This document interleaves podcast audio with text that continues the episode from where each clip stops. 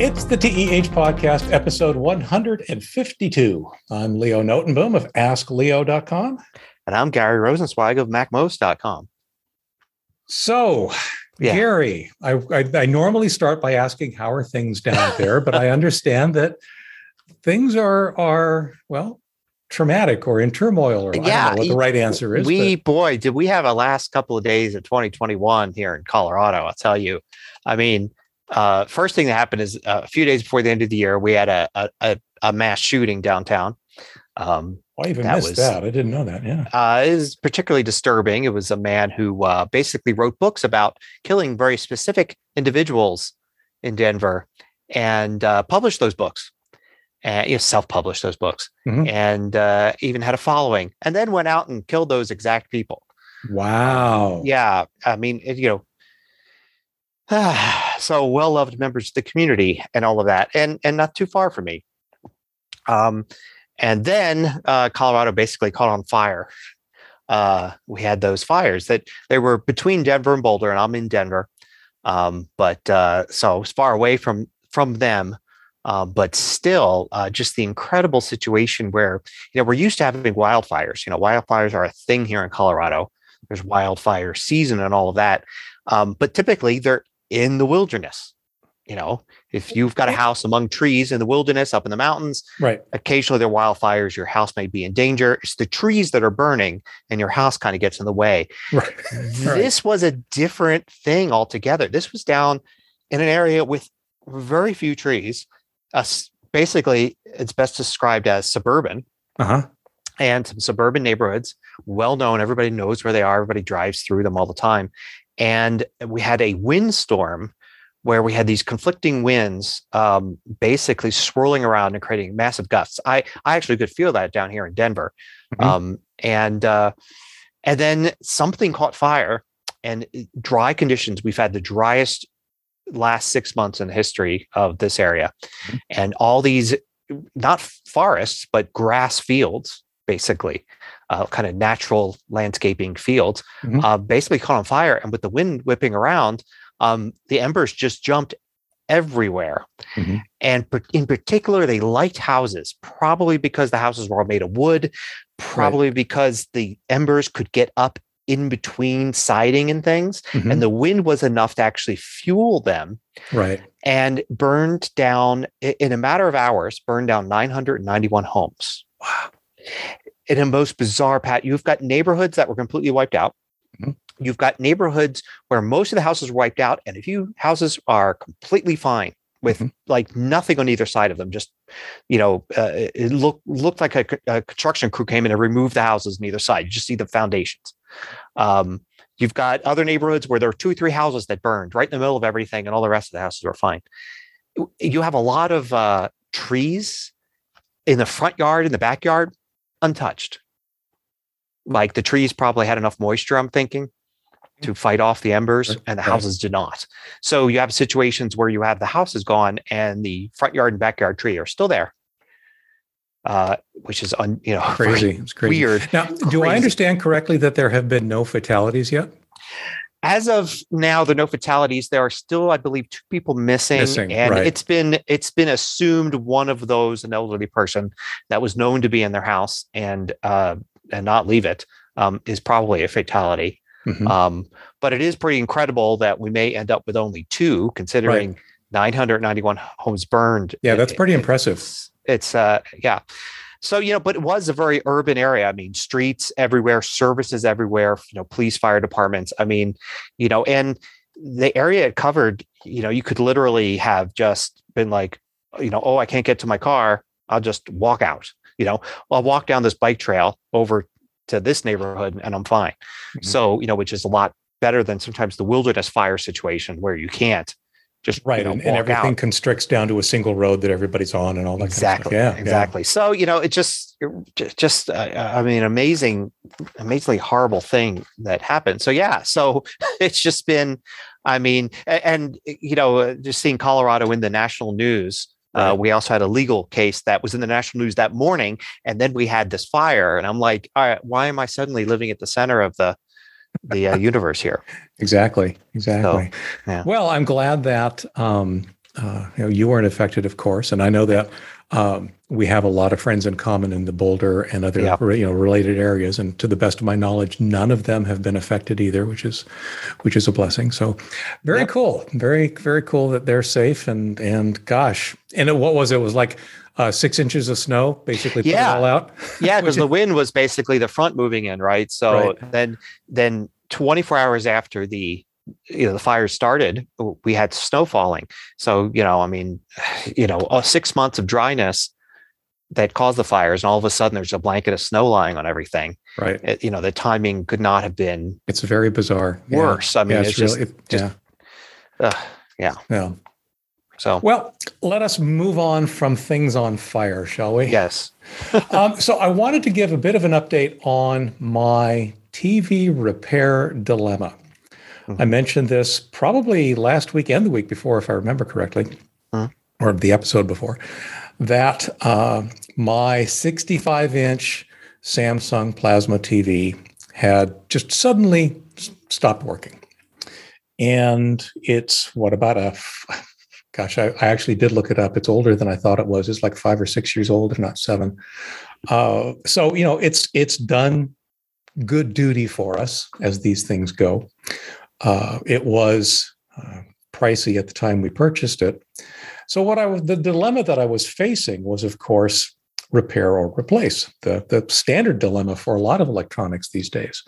Uh, there's a part of me that did not want to, uh, you know, take this large piece of electronic equipment and just discard it, especially since a little bit of research seemed to indicate that there were a couple of common failures that could result in the symptoms that I was seeing. And it was within my wheelhouse to actually uh, potentially replace a couple of circuit boards. So I took the TV down. Uh, it's heavy Mhm. enough that it was a two person job. Uh, and took the back of the TV off, and I think I posted a picture on Facebook. I'll see if I can't link to it somewhere. Uh, you get to see the open innards of a 65 inch Samsung Plasma TV. To make a very long story short, I did spend a fair amount of time uh, looking at it, researching it, the kinds of things that I was hoping to find. Uh, there's a certain failure mode, which was considered the most common one, that would have actually had a physical thing to look for on the circuit boards, uh, essentially a capacitor that had exploded or basically failed. They usually bulge when that happens. Didn't find any of that. More research, some YouTube videos, more research, some YouTube videos. I gave up.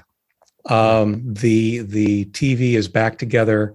Um, it is slated for being taken out to our local electronics recycling place, which will actually apparently take TVs, uh, even of this size, for free.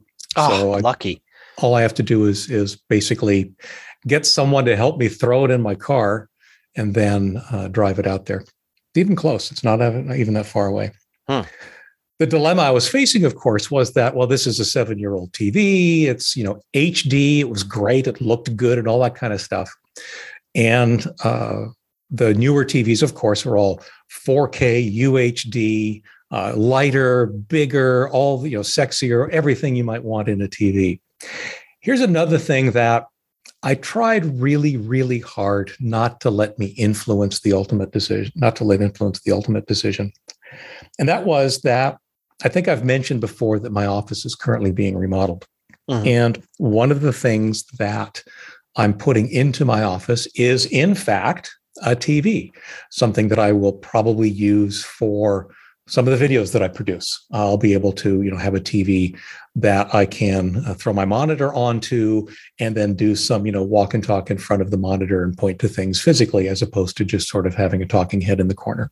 Something I want to play with at some point in the future. Hmm. So I purchased that TV. And given that our main TV was dead when the new TV arrived, I started using it in its place. So we've been watching TV. Um, and as we'll get to later, we've been watching a lot of TV. Uh, that uh, on this new TV. And of course, yes, it's 4K, although we're not watching any of the 4K uh, streams just yet. But uh, it was much, much better. I mean, even in HD, the new 4K TV to me is visibly sharper, better, brighter, all the good things you might want out of a picture. So that was encouraging. And like I said, I tried really, really hard not to let that influence my decision.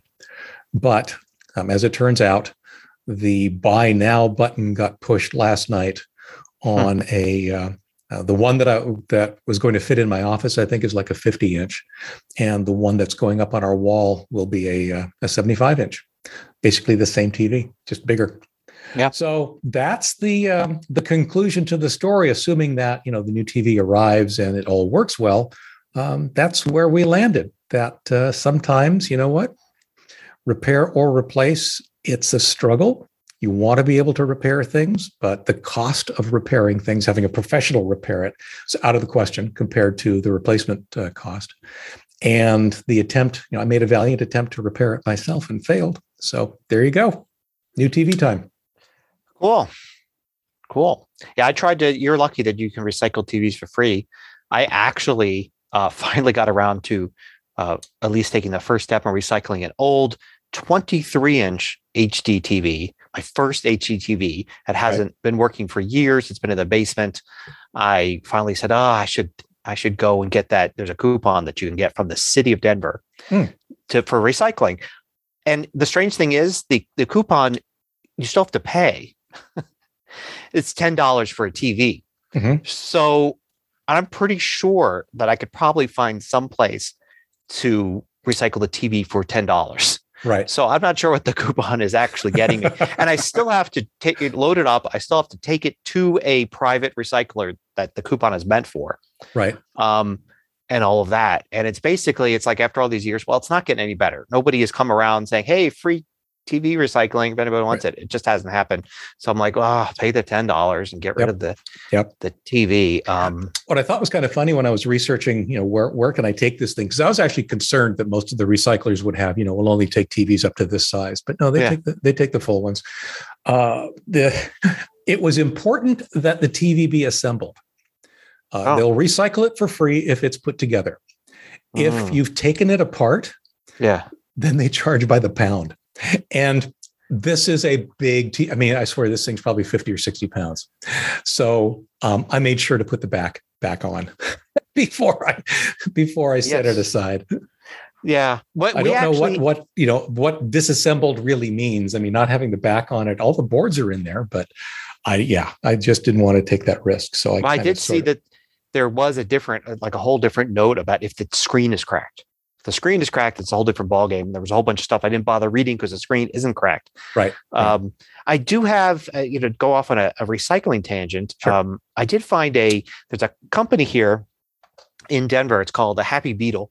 Um, and it's a private company subscription service. And basically, what they do is they pick up from your front porch once a month. Uh, they give you bags, and you could fill those bags with a list of things. And they specialize in what the city doesn't get. In other words, like one of the main things they don't take is cardboard because the city takes cardboard, right? Right. It's free. You don't need to do that. But there's a bunch of stuff the city does not take, like batteries, for instance. Mm-hmm. Um, so they have this long list of things the city does not take, and you could pay, I think it's like fourteen dollars a month, and they just pick up your bags and then give you new bags every month, and you have a, pick, a regular pickup day. You get a text message the night before saying, "Hey, your pickup day's tomorrow," and um, and they have and you could uh, one of the cool things is is you know the, this huge list of things including stuff that's I, I, don't know what the term is but you know not, not really recycled but reused is, is the term. So you could actually put clothing in there. Interesting. And you know good clothing that's fine.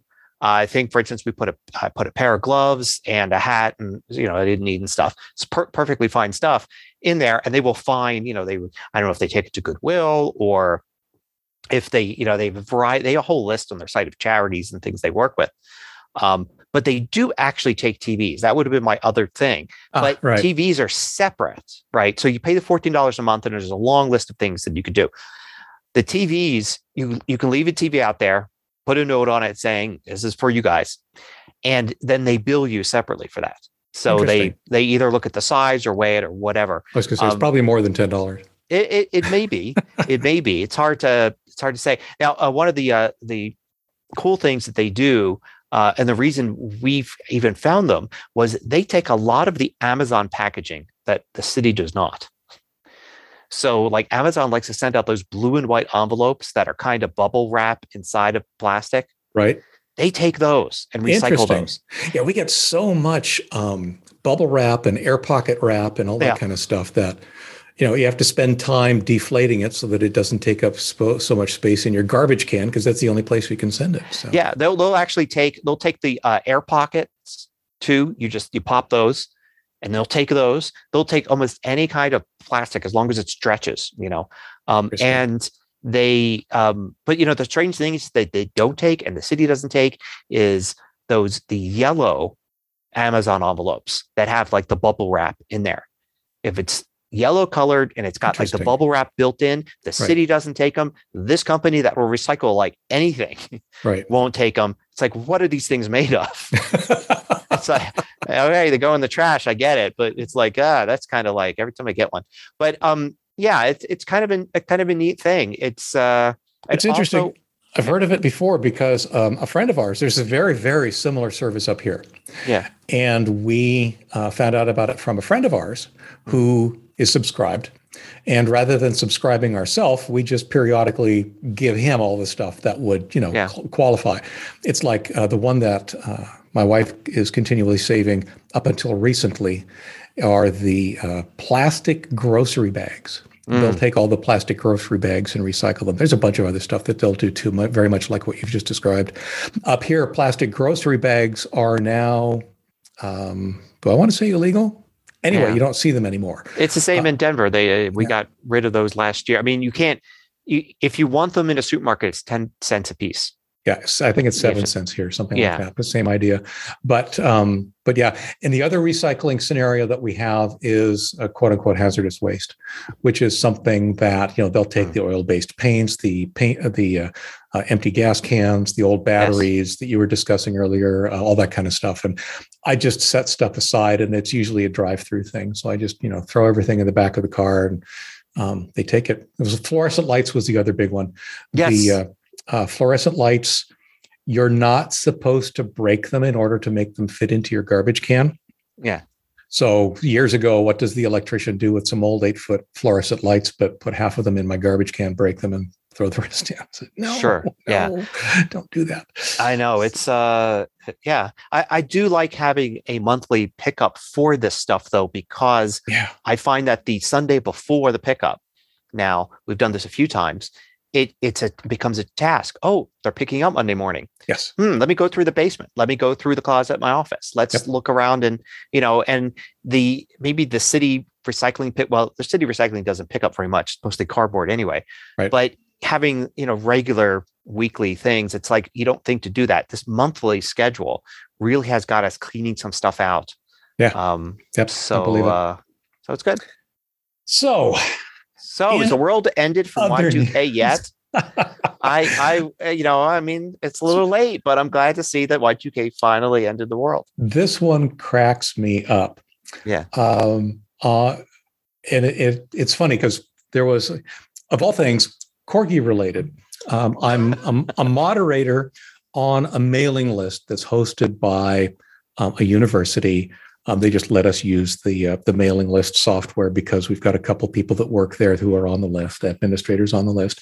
And on January first, we started having problems, and um, all of a sudden, I noticed then that uh, there was a discussion going on in the Microsoft Old Timers group on Facebook, where a bunch of people that used to work on Exchange were talking about hey, have you seen this? It's the Y2K22 bug. Um, it is um, hopefully getting fixed right now, but it's a bug in the Microsoft Exchange mail server that uh, is literally a date rollover bug.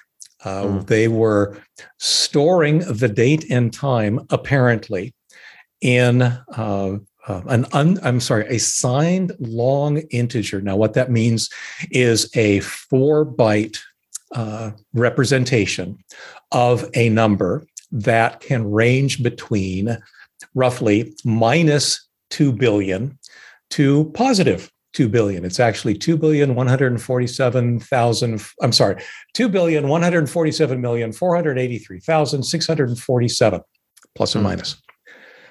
If you'll notice something interesting about that number, it begins with 21. And on January the 1st, they were storing something that began with 22, which falls outside of that range, which caused the software to error out. Um, if I re- understand correctly, uh, it was a security layer within the Exchange server that um, would stop working basically because uh, this number. So, what they were doing, again, apparently, is storing the date as a two digit year, a two digit month, a two digit day, and then probably a four digit timestamp. And when you put that all together, uh, it goes from 2 billion 100 million and something to 2 billion 200 billion million and something and that don't fit no more. My understanding is the uh, the quick fix that they implemented was to turn it into an unsigned 32-bit uh, number which basically means that it then ranges from 0 to uh, 4 billion and something. So it's a it'll be a problem that we'll run into again in 20, 24 2042 i think or something like yeah a problem for those engineers, right? Exactly. Well, that's how a lot of how a lot of these issues get addressed because there's there's a uh, a raft of these little date things. Like there's a Unix uh, thing that happens in what 2030 something. Uh, yeah. Another it's another case of you know a date being stored into a number that it really isn't intended to hold something as large as it will be on that day. Anyway, I just thought that was interesting. I've got a link to uh, at least one article on the topic for those who are so inclined.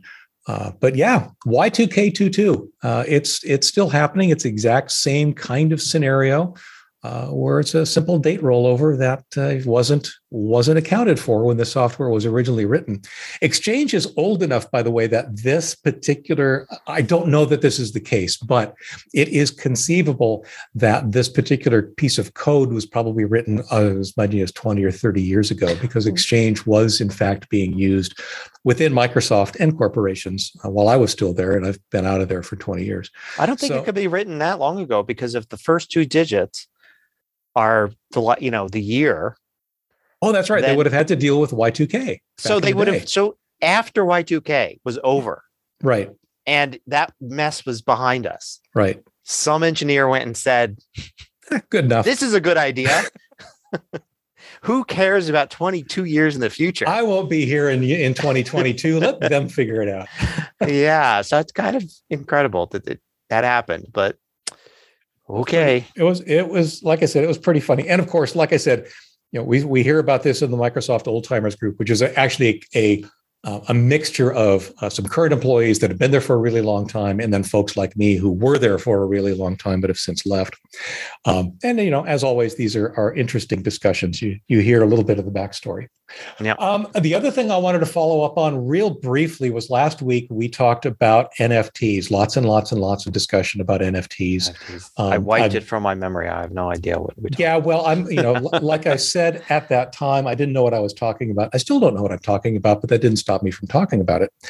The um, there was an interesting article uh, that I ran across. Again, I'll be a link in the show notes, where a bunch of NFTs were quote unquote stolen. So, how do you steal an NFT? Well, it boils down to uh, you may remember that last week I talked about the fact that a digital wallet, if you will, or, or the, the, the NFTs are actually things on a blockchain that are protected or identified as yours by your having the appropriate private key, the secret key that identifies you as the owner of those things. That secret key is the key to everything. You can guess where this is going. Mm-hmm. Somebody had his secret key stolen, um, which is just literally it's a number, right? It's just yeah. a big number in a particular format, but it is just, uh, you know, the, the, like I said, one half of a cryptographic uh, key pair. And then with that key, the thief was able to do whatever he wanted to do, which presumably at that point was sell himself the NFTs for an incredibly low, low price, even though they were valued in terms of millions of dollars. Uh, so this is a case where you know we all think data theft is a pain in the butt when it happens to us. Somebody steals our credit card number, somebody steals some data from our machine. This is a case where uh, there's an entire class of additional security that is strongly recommended for digital wallets, and that is to not have your digital wallet connected to the internet. Have it be something that is offline and mm. only used like you know, on a secure USB stick or or something like that, and only have it be used when you're you know have it be connected to anything when you're actually making a transaction. But that didn't happen in this case, and uh, it's unclear because unlike the standard. Uh, you know, I, don't even what you want to say, you know, rules of engagement for purchasing things, there would be um, an authority to go to to say, hey, this person stole it and it really belongs to me. There might be a bunch of hoops to jump through, but there would be a way of getting it back. One of the claims to fame, if you will, of the blockchain and NFTs and decentralized finance and all that stuff is that there is no authority, which has a lot of pros and this one really, really big con. Um, there's nobody to turn to if somebody steals your wallet. Hmm. So, uh, as many people have pointed out, yeah, you know, there are some some rough edges of this whole cryptocurrency, NFT, DAO that need to be worked out. Yeah, I think it's mm-hmm. like this is the this is a really really big one, um, and I just thought it was an interesting and timely follow up to our discussion last week. Yeah, definitely. Um, man, I still I still don't know what to think of of, of all of it, but I um but I don't know. I feel better after I talk that I'm not doing anything with NFTs because it is kind of nice sometimes when the uh, alternative is you know to whatever is going on is simply not to do anything. Right. you, yeah. you know, you don't have to. There's like, oh, there's NFTs going on. I have to choose this or that. No, just ignore no, it. I've done a little bit, right? I've got I've got yeah. some. I think I might have like a thousand dollars or something in in Bitcoin or Ethereum or something like that. But bottom line is that um, it's not an investment for me. Uh, the only reason I owned those at all is because I wanted to see the technology in action um, and yeah.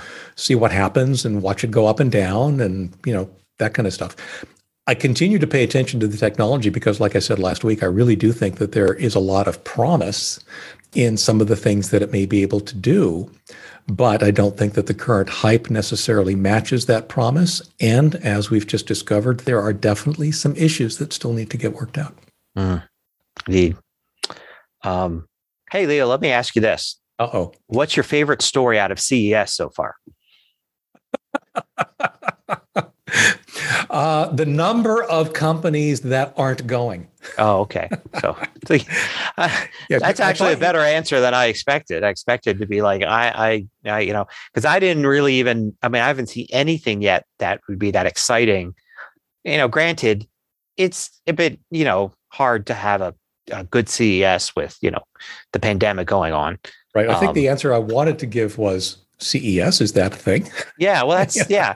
I mean, that's kind of my, you know, and, but then even looking at a lot of the stories, there's a lot of the still underlying, like, you know, new, some new chips coming sure. out, yep. some new laptops. Yeah, I did see a couple of those this morning from Microsoft, you know, and yeah. nothing, nothing like, oh, here's a whole new device that's going to revolutionize everything. It's, you know, so um, anyway, but I thought it was worth just mentioning, at least acknowledging CES, because you know maybe after the dust settles, maybe next week I'll be able to find something because you think, uh, you know, uh, on a show that is, or at least used to be called Tech Enthusiast Hour, that we'd get some really cool, like enthusiastic tech out of uh, CES.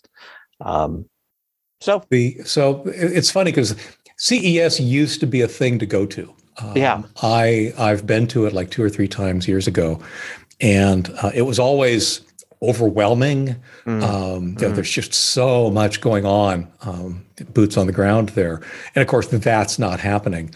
But the other side, the other thing that I keep in mind whenever I see stories coming out of CES is that I think it was the last one that I attended, the big thing. I mean, the really big thing that you could not walk away from. You you just turn another corner and there's another instance of it was 3D TV.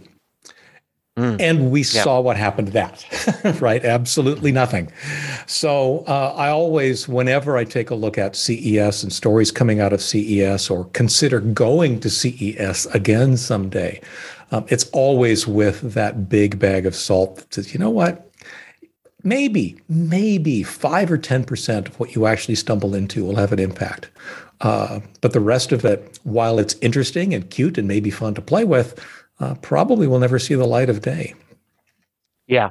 Well, that's you know. the way it is with a lot of these big shows. It was with E3, the you know, the game show too. A lot right. of big games. As a matter of fact, um, I, I, was. Well, I might talk about this uh, in another show, but you know, I started playing Halo Infinite, and um, you know, the latest in the Halo series, and it's mm-hmm. been a long number of years since Halo Five, the last installment, mm-hmm. um, and the difference here uh, for me is most of the time when I'm thinking of games, I'm the only one in my household that knows that the game even exists. um, not true with Halo. Right. The rest of my family knows about Halo. Right. Halo is the one video game that has like, you know, gotten to, to everybody else. Um, so the question came up, what took them so long to come out with this new version of the game. How could it possibly take so long to make a new version? Mm-hmm. And I'm like, no, that's not the right question. The right question is, or the, you know, maybe the answer is that it got done at all because most video games just don't get done. Right. Um, you put a ton of money, ton of people, uh, missed deadlines, things going for years and years, and uh, and if the game actually gets released, that's the uh, you know that's an incredible rare thing um, so you're the so. Halo's Xbox only, correct? I I'm pretty sure because it's Microsoft. Yeah, so they're well. I they think want, they're. I'm trying to remember if they've got a PC version of it or not. They I, I they might. I know yeah. they have. Uh, obviously, the other uh, ones. I don't know if this one there might be a PC version. Might be. Yeah, I mean the the underlying um, architecture isn't all that different. But uh, no, the reason the reason I asked, so you've got an Xbox and you've been playing it on your yeah. Xbox. Yeah, and I, I'm playing it on the um the Xbox One S, which is not the latest uh, one, but right. it works fine on it. And as a matter of fact, it looks amazing, mm-hmm. um, which is always great to see uh, on the older, you know, when you're playing, you know, on a machine that's, you know, four or five years old. Right, right. Um, to see that they they still had more tricks up their sleeve in, in terms of the hardware. Mm-hmm. You know, uh, and I'm sure it looks better if I had an Xbox One X or, you know, the latest and greatest. But I think uh, one of the reasons that uh, Halo was prioritized to come mm-hmm. out, yeah, and potentially even could be a money loser, mm. is uh, it's one of those things that drives Xbox sales.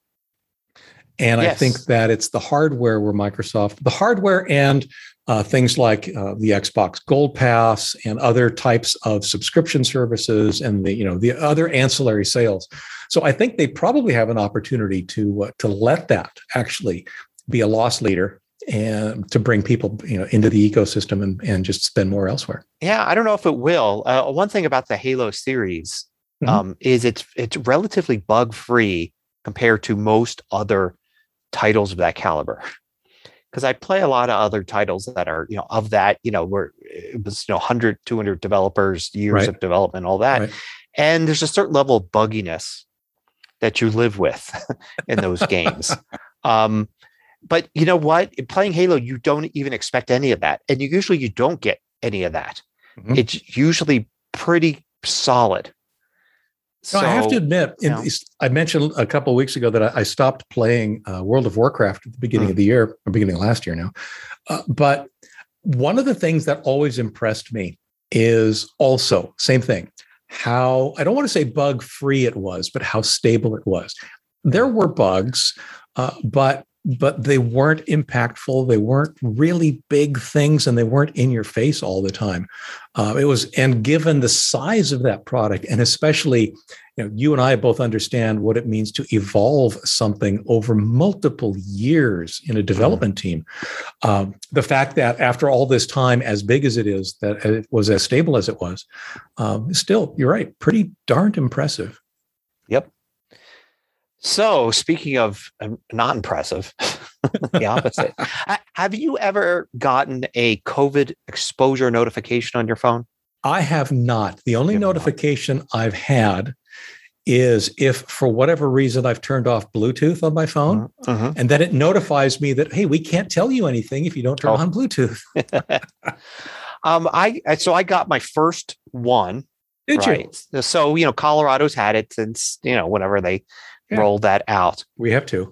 And um, so underwhelmed by how useful it was. So, so the situation was this: I got a, a notification that exposure alert. I was like, "Oh, let me see," and and I wasn't too alarmed because uh, my wife and I decided boom, probably actually right after Christmas that we were going to kind of lock down Right. Um, because at that point, the numbers in Denver and in Colorado looked pretty good. Like we were one of the states that was not experiencing the Omicron, you know, jump. We knew that wasn't going to last. Right. right.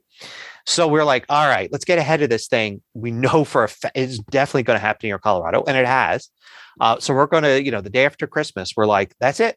Let's just let's just limit everything severely for the next month or so right? It's cold anyway. Who wants to go out?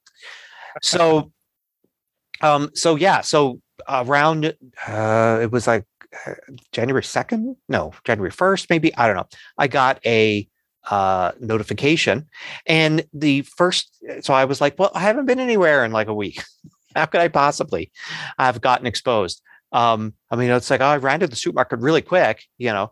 Uh, well, it was 10 days. It said there was an exposure 10 days ago, which I was like, 10 days ago. Wow. Okay. That's not so particularly useful. Fine. I've been fine, right? Yeah. Uh, all right. Well, what where was I 10 days ago? 10 days ago would have been before Christmas. Well, that was a particular day where we did something again that seemed stupid in retrospect, but remember the numbers were way down here in Colorado at that point. Right. Um, we went to a mall briefly one of the largest malls in the area. And the reason was is because we had this uh, idea one of us in the family had an idea that let's get ugly christmas sweaters. And there was a store supposedly in this mall that sold ugly christmas sweaters. And we parked right outside the entrance that was right by the store. We ran in and sure enough this store was amazing right? And we were pretty much in and out of there really quick with really ugly sweaters I actually got a really nice blue Hanukkah sweater. It's so obnoxious. it's you know fantastic. I was very happy. pictures. um, yeah. So so that was fun. But then it occurred to me, it's like that must have been it. And then yeah. it was like, well, wait a minute. Of course that was it. That was a few days before Christmas at a shopping mall. That place was packed. Okay. Yep. There were thousands and thousands of people there. It would have been much more remarkable if there had been nobody there that had been exposed to COVID, right? I mean, everybody was wearing masks. We wore, our masks. We didn't, have, you know, go all these different places. Right. We just got our business done, got out there, probably a far lower than average time in the mall compared to anybody else. We didn't eat anything there, so we didn't have to take off our masks or anything. So, and it's like been 10 days. So, but I was like, man, it wasn't that useful because first of all, that's a huge mall. So, you know, as I said, I'm sure somebody there did test positive for COVID at some point. Mm-hmm. Um, where were they on the opposite side of the mall? Were they in the st- store next door to us? Were they?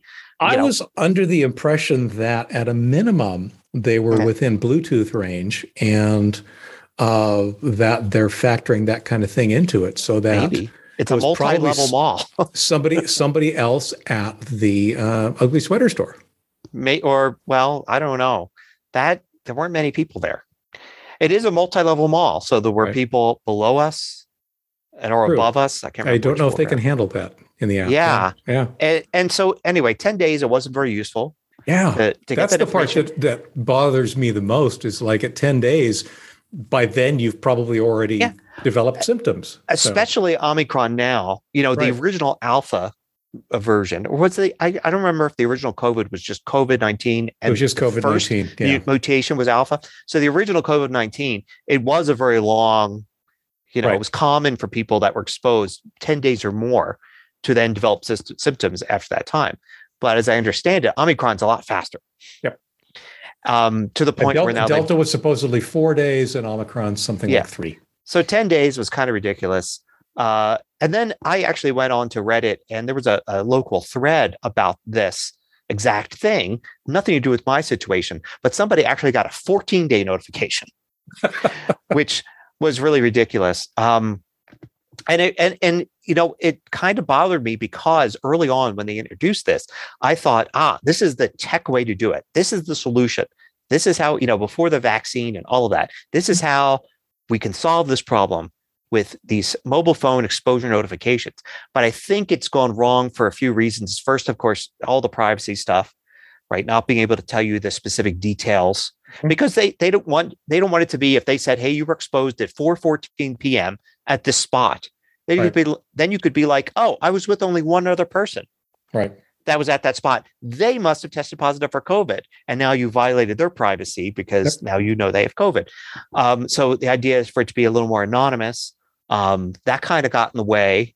Uh, also, you know, just uh, you know, I don't know.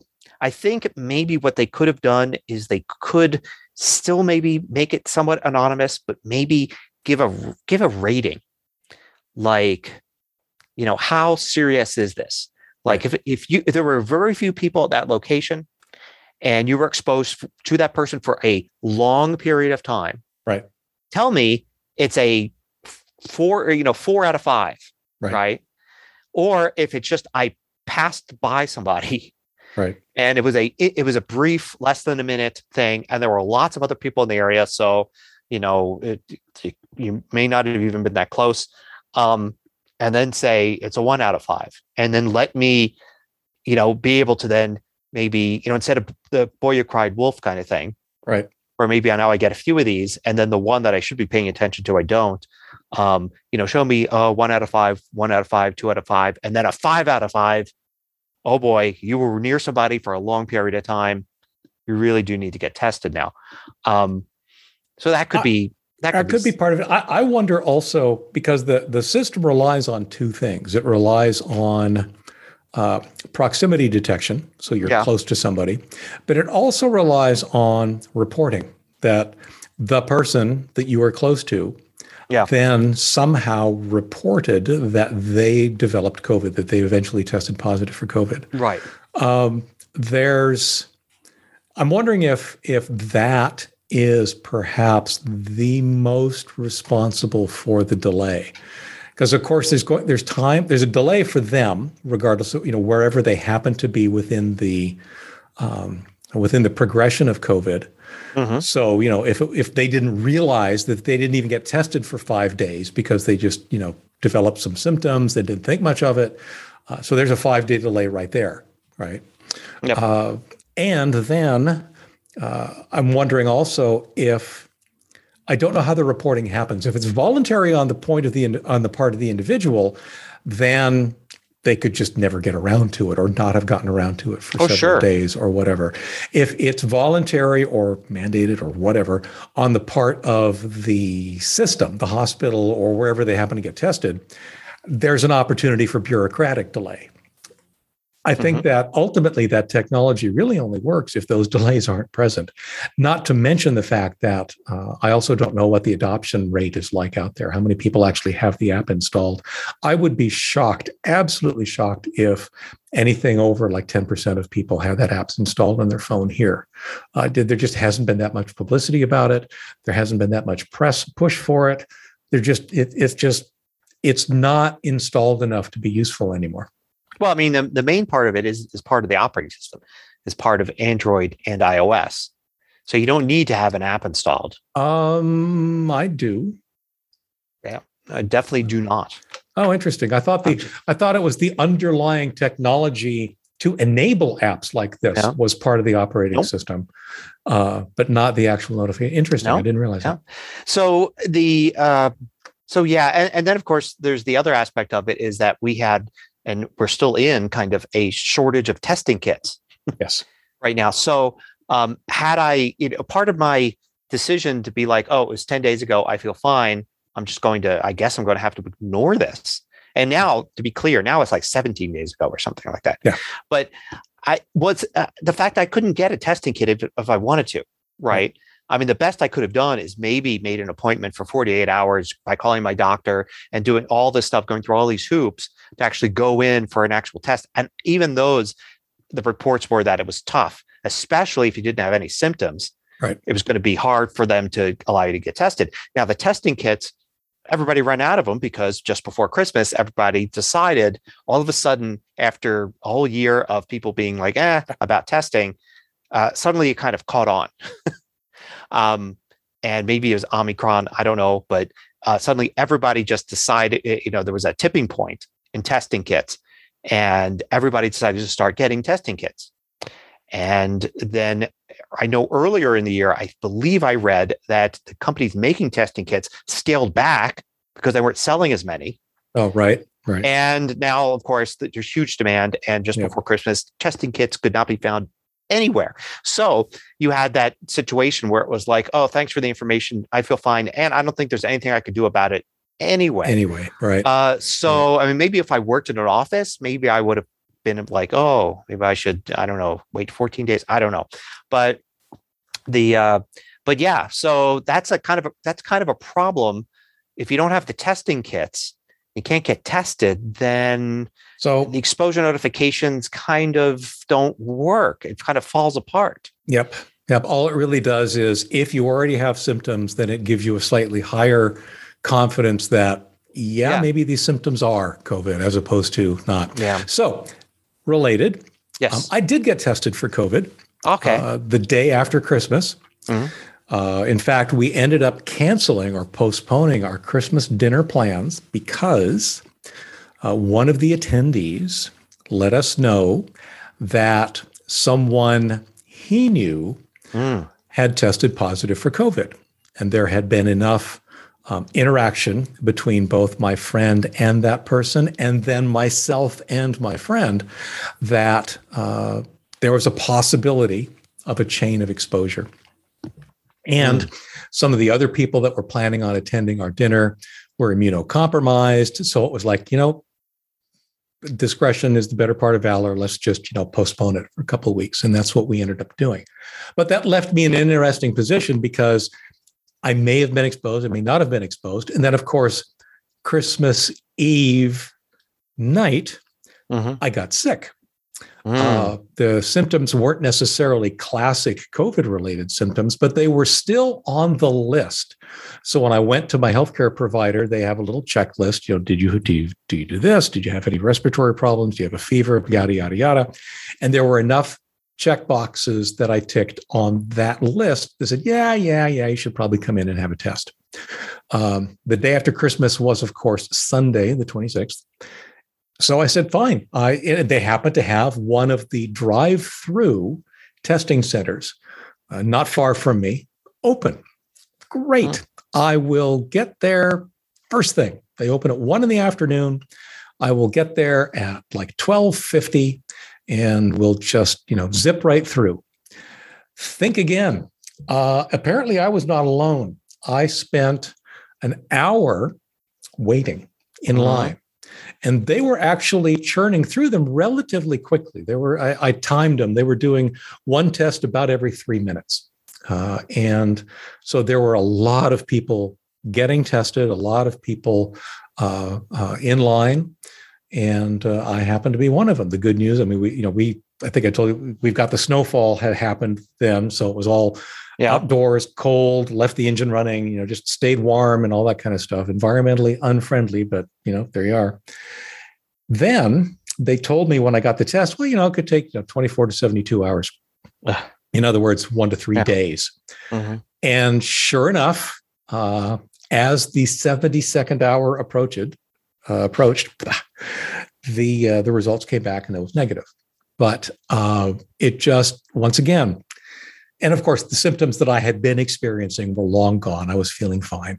Uh, but it was one of those things where you know yeah i understand it. I understand the the ramp up in demand. And actually the long lines at testing stations is definitely a news story here. We're hearing that a lot.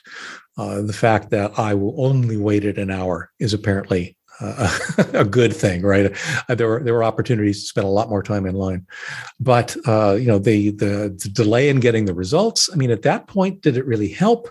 Um, had I really been sick and needed to see someone that would have tested me again more quickly? I, I don't know. It just it was an interesting experience to have gone through, but I was glad to have come back negative. Yeah, there's a lot of people that are, um, you know, a, a lot of areas, including Denver, that the same thing. A lot uh, long lines uh, especially around Christmas, um, after, before and after, uh, long test times. Um, it's you know, uh, looking into it, it almost seems like a better option nowadays is are the at-home 15-minute tests, right. particularly doing two of them. You know, because there's a they're not as good as the the clinical tests, right? But if you you know they come in pairs, so the idea being that you get a pair uh, you I, I forget if it's 24 or 36 hours, but you you do one, regardless of the result, you do it again. Uh, Interesting. 24 hours or, or later. So yep. you had so you know maybe if they're only 90% or 80% effective, doing two of them, right? You know, you if you get that double positive, right, then it's a fairly you know certain thing that you know you, have got COVID. Um, if you get a double negative, it's fairly certain you don't. It's only if you get the split right. that uh, perhaps you know you, then you have to maybe go in for another test but yeah but they're hard to they're hard to come by uh, right. people all over look asking does anybody have any uh, that kind of thing. I think my um, wife has some on order right now, but it's yeah, I do too. Where because you know, they'll show up when they show up. It's just you know ex- exactly that was my yeah. feeling. Is like, well, it doesn't look like you can get them anywhere now. So I did find on Amazon you can order some um, you know, a lot of places, you know, Walgreens, CVS, they were like out of stock. That's it. It's like, well, I just let me place an order. you know, yeah. I mean, if you send them, send them to me in a month, you know, but uh, they won't. But at least Amazon lets you go and say, yeah, you know, we'll we'll send you some as soon as we get them in stock. Yep. Uh, that's what I did. But um, but, but yeah. yeah. technology is not the answer yet, or at least the the way the technology has been implemented so far. Well, just, I'm hoping there. I'm hoping testing now becomes much more of an important part of this because of everything that happened over the last couple of weeks, the shortages of tests. Mm-hmm. You know, people don't. You know, nothing will get people to want something more than not being able to get have it. so all, a lot of people that were like, ah, test, test. No, suddenly it's like, you can't get tests anywhere. What? You know, you hear stories of people going like to every Walgreens in their entire metro area to see who's got test. You know, and I'm hoping then uh, a lot of people like you and me put them on order, and we'll get them in, and uh, and then people, you know, months from now will be in a Walgreens and like they had some testing kits, so I bought a couple, you know, and then people will actually use them. Uh, I'm the thing that always makes me a little uh, scared of having the testing kits is the fact that I'm the type of person that's always my whole life has had s- slight sinus issues, mm-hmm. right? So long before COVID was ever here, uh, you know, it wasn't unusual for once a week for me to feel stuffed up, right, or congested or you know go go to sleep especially uh, like a day to, day like today where i've done uh, one of my videos and now i'm talking to you for an hour it wouldn't be unusual for me if maybe if my wife and i get into a conversation later tonight for me to go to sleep with a sore throat right Yep. Because I'm just yep. getting older and talking gives me a sore throat. Yep. And then to feel like, oh, I don't know if I'm going to wake up tomorrow morning with cold symptoms or nothing because the way my throat feels. So I just worry about once I have some testing kits in the house, being like, uh, should I be taking them now? I'm I'm a little congested. Uh, my I'd, throat I'd, a little bit. You know, I'd wait for some more serious symptoms before. Well, yeah, before that's pulling out the test. Well, yeah, because you invest in a good thermometer, right? Well, because the problem you have is being, uh, you know, fully vaxxed and boosted, is that a lot of the reports are that it's extremely mild when right. you get it for, in most right. cases, right? It could be anything, but in most cases, I have a friend actually who who did get COVID over Christmas, was uh, vaccinated and boosted, and said it was the only reason he knew was because a friend that he spent time with did come down with COVID, told him. So he took a at home test and it came out positive. Interesting. And he said, So I guess that slight little sore throat I felt that night and right. the little bit of runny nose I had the next day, that was it. But then it was over. I would never have thought I had COVID, except that I happened to take a test right then because somebody told me that, right. you know, that I knew that I had COVID. So it's the same kind of thing. It's like, yeah. I mean, if somebody, if I could somehow, you know, look in my system log file I don't know why we don't have those. All my computers have them, but if we could look at my system log file and it showed that like a week ago I had COVID, I would not be completely shocked because I always have some sort of symptom. I've you um, know, I've I've had that dream. where where I have a system log file and, and I've got a bug that I can fix by changing a line of code. Or at least look at the, you know, look at the history. Maybe yeah. have an uh, just at least give me two or three levels of undo would be nice as well. I could use that all the time, especially while cooking. A couple levels of undo would be good in the kitchen. Um, you know, just some standard stuff that's standard on even the cheapest computer. We don't even have it ourselves yet. So, there so there was something that you wanted to mention last week that we didn't yes. get to. That yeah, so more fun stuff. no, so okay, so you you did not, as I understand it, see the movie. Don't look up. I have not seen it. Okay. Correct. I've heard lots about so, it, but yeah. Well, I I mean, I guess I, I do. My, I, I can warn everybody about mild spoilers. Do you yeah, spoil yourself? spoil the heck out of it for me? I'm okay. okay. So, I, I, don't mind. I mean, it's a show. Obviously, from the trailer, you can get that a, you know a comet hits the Earth and kills everyone. Um, but what the movie's about is uh, everybody's reaction to that coming, to that happening. Um, which is already an anxiety inducing thing for me. For instance, uh, you know, in the past, when I've read books, sci fi books that have had that kind of premise, there's a little bit of anxiety. Now, usually the anxiety isn't that bad because usually the world is saved at the end of these books. Right. Uh, just about every science fiction book about that, the world is either saved or the or the world is completely destroyed. It's about like uh, some sort of uh, aftermath. I remember there's uh, yeah, during, or or uh, humanity makes some massive exodus or something. Yeah. yeah. yeah, yeah, yeah. You know, so it's but you know, this is going to be one of those books where that doesn't happen. Now, the last thing I read, I read the book Seveneves by uh, Neal Stephenson. The first half of the book is about something far worse than a comet that absolutely cannot be stopped, and uh, and it's uh, half a book of complete total anxiety for me. But the second half of the book is five thousand years in the future, and the survivors have you know uh, built a new civilization. So I was able to get over it. This is uh, not that kind of thing. Uh, so the anxiety of the comet hitting, that's already something.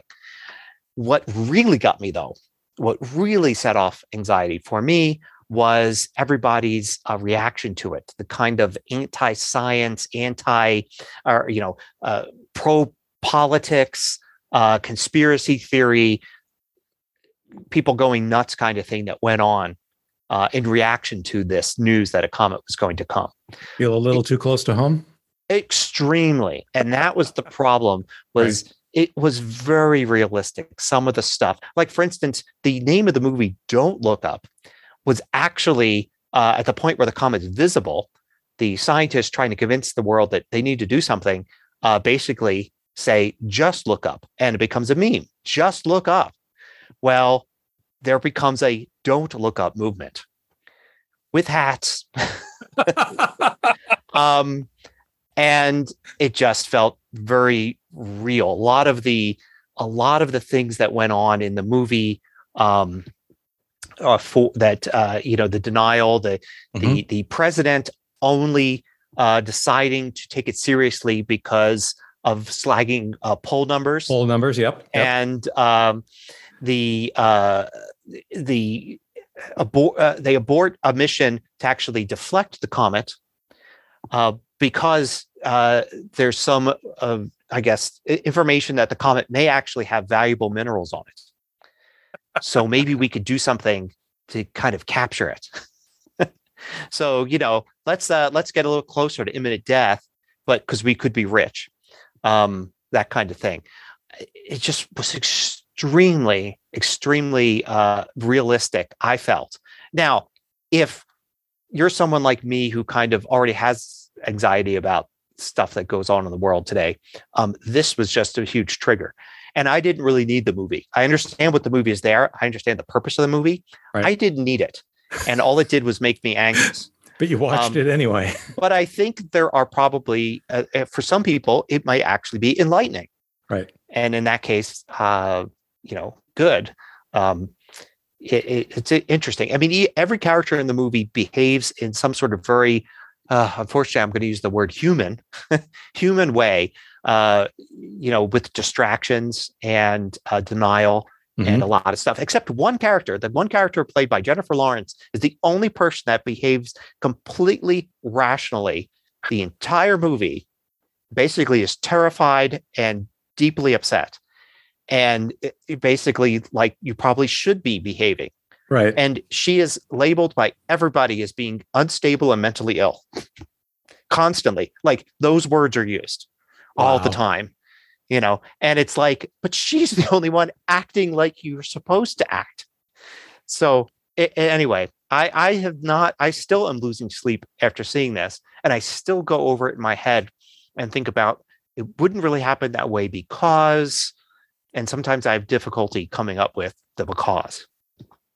The, uh, the I, I, take some solace in the fact that um, the chances of Earth being hit by yeah. anything large enough to cause that kind of a problem are, no pun intended, astronomical. Uh, yeah, and, that's uh, so that's well, that's that's how I sleep at night. Yeah, but, yeah, but absolutely, I I understand that people would not. Yeah, but here's the thing it's not supposed to be about a comet hitting the Earth. I understand. It's supposed it, to be about climate change. It's a, it's a metaphor. Yes. And the thing is that it's, I think it's originally supposed to be about climate change, but also the pandemic really now, yeah. fits yeah. into it a little too well. You know, yep. even just the whole idea of like suggested by a lot of people of like, just let it run through the population. Um, that would be fine. Like then, you know, it'll be fine. We'll be done with it and we can move on. And of course, now we know in countries where that did happen, uh, we got mutations, and then we got Delta, we got Omicron, yep, uh, because of it running through the population. So clearly, that that was a bad idea originally, and it became a worse idea after it was actually kind of done. Um, and then the climate change kind of thing too is very much you know the whole idea of like oh let's not destroy the comet because we might be able to profit off of it right. really feels like the whole climate change thing like it, oh let, we'll, let we can take care somewhere. of climate change but yeah. uh, it's not not so fast because we're making lots of money right now yeah um anyway so well yeah. I, am I'm, I'm sorry for your anxiety triggers yes and i, I don't can, i don't get anxiety i'm not i've never had a, an issue really this has been the most anxiety uh driven thing uh, ever my entire life, including things that have actually been happening to me, not fictional things I've seen on TV. Yeah, I, so, I hmm, suspect hmm, I'll probably sidestep it because I would probably, I don't know that I would get anxious or yeah. any more anxious, but I would probably just get more frustrated at the stupidity. Um, again, just because uh, it's such a reflection on what's actually happening. It was it was so nice to actually then retreat into the world of uh, The Witcher, also on Netflix. Uh, no yes. anxiety there. Just great story and all that. So I have a, a long list of shows that I was watching uh, that we ended up completing in just the last couple of weeks series. Uh, I don't recall which ones we've talked about before, but uh, Wheel of Time, thumbs mm. up. Looking forward to another season of that. Um, they did a pretty reasonable job with it. I'm I'm far enough away from the book that I actually don't remember if you know how how close to canon it's actually uh, sticking. But mm-hmm. it was an enjoyable series with lots of good things to look at and experience. Uh, Witcher season two, yep, enjoyed mm-hmm. that one as well. Mm-hmm. Looking forward to season three. Uh, Lost in Space, the final season, uh, and they did a nice job of wrapping up the story. Uh, Good. I can't. I I uh, I enjoyed the other seasons. And there. So the the only real issue I have with Lost in Space is that um, there was a lot of uh, I'm not even sure how to pronounce it. Deus ex machina. Uh, basically, uh, you know, random things that suddenly solve problems mm. that uh, you wouldn't necessarily have expected. But uh, even so, uh, it was a it's a good story, well told, and I enjoyed watching that. Uh, watch Another Life. Are you familiar with that one? I don't. It sounds familiar. Maybe I have seen. It's um, it's got Starbuck from uh, from Battlestar Galactica is the primary, okay. and it's a uh, alien invasion story essentially. Mm. Okay, uh, but no, then we we're also going out into space to try and um, uh, find a new home for humanity at the same time, and lots of questions about whether or not these aliens are. Uh, have our best interest in mind. They claim to be wanting to help us. They, but are they really?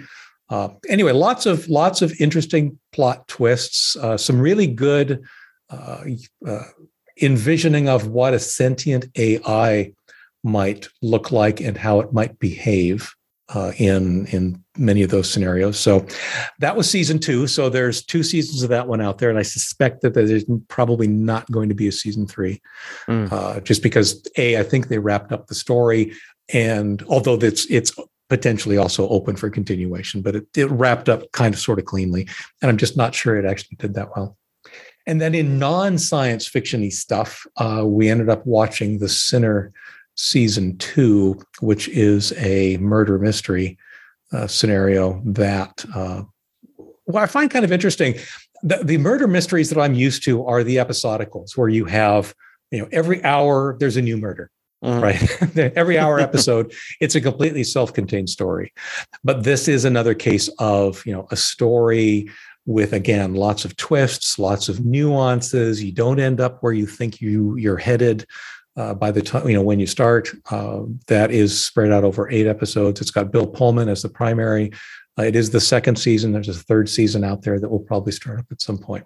But that's how i spent my christmas vacation watching yeah. a lot of a lot of these shows and and actually really enjoying most of them. Hmm. Yeah, well, I saw your list and I was uh, trying to add one maybe that you hadn't heard of, and I was successful. Um, we started watching a show. Uh, it's on Netflix, and it's actually a French television series. Uh, it's four seasons in. Um, it's called Call My Agent, mm-hmm. and it is uh, a, a, it's like six episode, one hour episodes. Um, it's about a, a talent agency um, in, in Paris, and uh, it's excellently done. Reminded me a lot of like Aaron Sorkin type of stuff. Hmm. Um, just excellent episodes with you know an, an arc you know over the season. Um, it has a, a, little bit of a gimmick that won't mean much to Americans.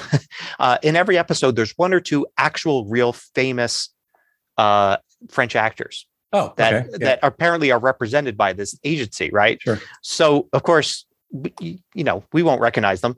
Uh you, you you know they start talking about them and then they appear and then you get you know your laptop out or your phone out look at internet movie database and find out that oh they've made uh, 115 french films and they definitely are extremely famous and every single thing they've said about their life and history is actually true right right. in this you know. So um that's always fun. Cameos like that are always kind of fun. Yeah, at one point there's a mother and daughter, two two uh, actors that are mother and daughter, and it, yeah, there really are mother and daughter and all that. Uh, so uh, yeah. Anyway, it doesn't. You know, it, it's hard to describe how good it is because there's not much to hook. Right? It's oh, it's about a talent agency in Paris. It's it's it's very good. I mean, you have to read on the screen. There is no English uh, dubbing. Mm-hmm might be the and i'm thinking there's a might be a reason for that but anyway um so you have to read on screen if you don't speak french. And i tell you uh that was no problem because it was kind of riveting television.